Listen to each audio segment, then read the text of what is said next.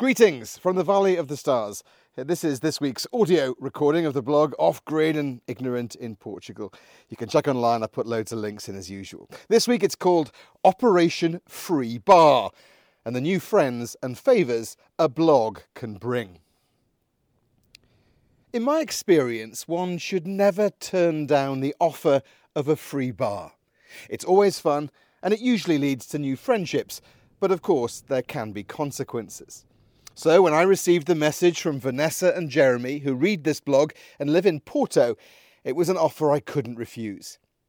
We've just purchased a small quinta just outside Porto, and the previous owners left a few pieces behind, Vanessa wrote. It's quite large. Some see possible beauty, some see a large monstrosity, but it's free to a new caring home. So, as requested, I sent photos.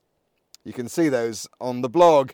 It's blocky, it's big, it's bold, and it's Brazilian. I saw it and thought, wow, that looks amazing. But my wife is going to think it's hideous. My wife saw the photograph and said, wow, that's hideous. But then surprised me, as always, by adding, we must get it. I have the perfect place for it. My eye for interior design is at best short sighted, and my stylistic vision similarly blurred. But undoubtedly, every eco lodge needs a sturdy, solid Brazilian oak, 4 metres long, German built, tiki style bar topped with a suspension bridge. It was back in February when we enthusiastically replied yes to the free bar. But with all the ups and downs of the project, it was only last week when we finally managed to hit the road north to Porto with the trailer clattering behind us. With Alan and Margery staying, we had dog and cat carers, and so arranged a few other meetings and planned a couple of nights in a city where I'd never been. We were just south of Porto last year, in Vila Nova de Gaia, doing a story and a radio piece for the BBC and for our podcast at Amorim, the world's largest cork producer. But I had never been to the city itself, and Anna was last there some years ago. On the way up, we dropped in to meet Meterboost, the Portuguese company which makes the lithium batteries we've installed in our three phase power system for the new lodge. I'm doing a couple of BBC radio programmes on off grid living at the moment, and Sergio Rodriguez's startup story, from making batteries in his garage to co founder and CEO, is straight out of Silicon Valley. More to follow when I gather all the interviews together and get the pieces out on the World Service Programme Business Daily in the next couple of months.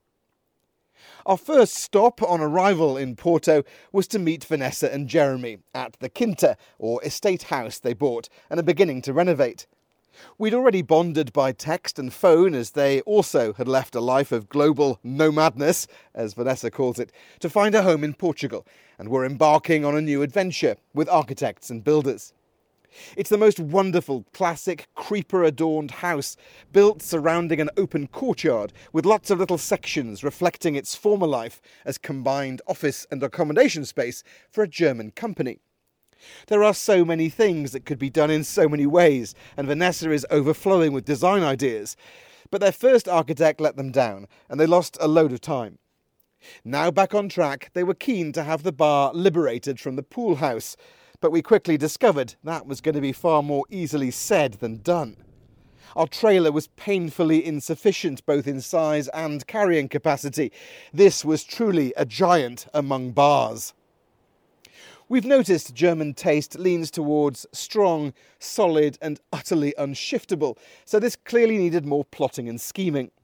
Operation Free Bar began its planning stages as we left the trailer parked at their place and manoeuvred our tractor into the narrow streets of Porto.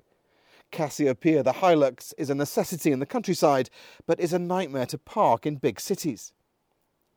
As a huge part of Alentejo's story, cork is in our interiors plan, on the mezzanine floors, occasional walls, and as fun punctuation marks and Tony Marques at Corticeira Viking certainly had some great stuff. This blog once again led us to Tony's door via Australia. Phoebe owns the cork shop in Byron Bay, and next thing she and her partner Omar were in the valley as part of their work trip to research cork and meet distributors. Tony's amazing, she said.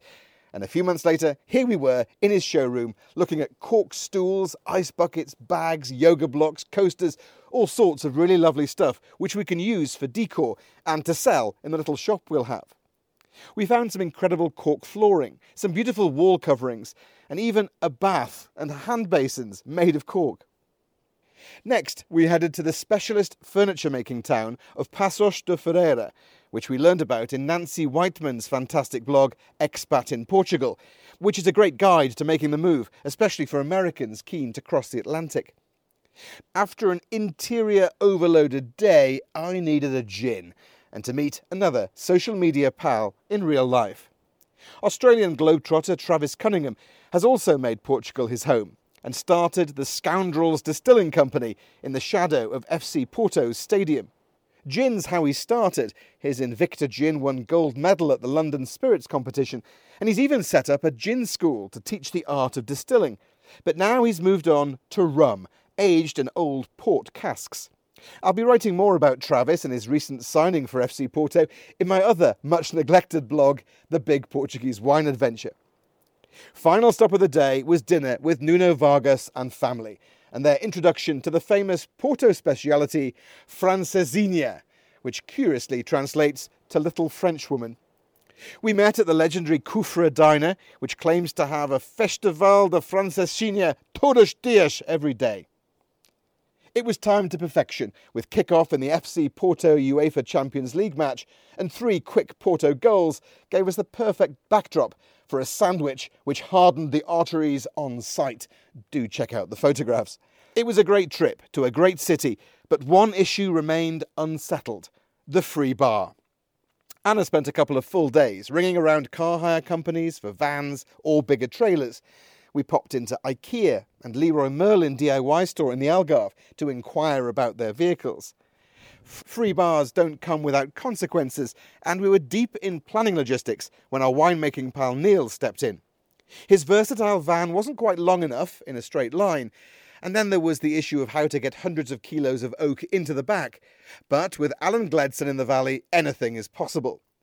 Niels introduced us to his tractor jack, and sending us on our way with a couple of wheelboards, Alan and I began the long drive north. This time it was all focused on one challenge bringing the bar home. Spanners, jacks, and a heavy metal pry bar lay alongside the last resort chainsaw. But Anna's maths had established it should fit just on its side and at an angle. Vanessa and Jeremy were a little more optimistic when they saw our upgraded transport and with the addition of their gardener and his wife, thought it might actually be possible this time. With all hands on deck, Operation Freebar began. Mallets were swung, pry bars pried, and amid much huffing and puffing, we had the four metre piece of solid hardwood halfway to the van when the cobbles threw a spanner in the works. Right, said Alan. Time to go Egyptian.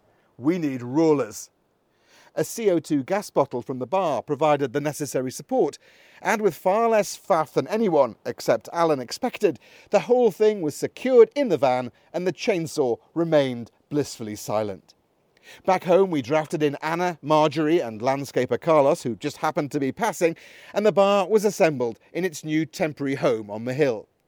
It is wonderful. It will look even better in front of the infinity pool when it's all finished, and with a little cleaning and protecting, it will be an iconic landmark in Val Estrelas.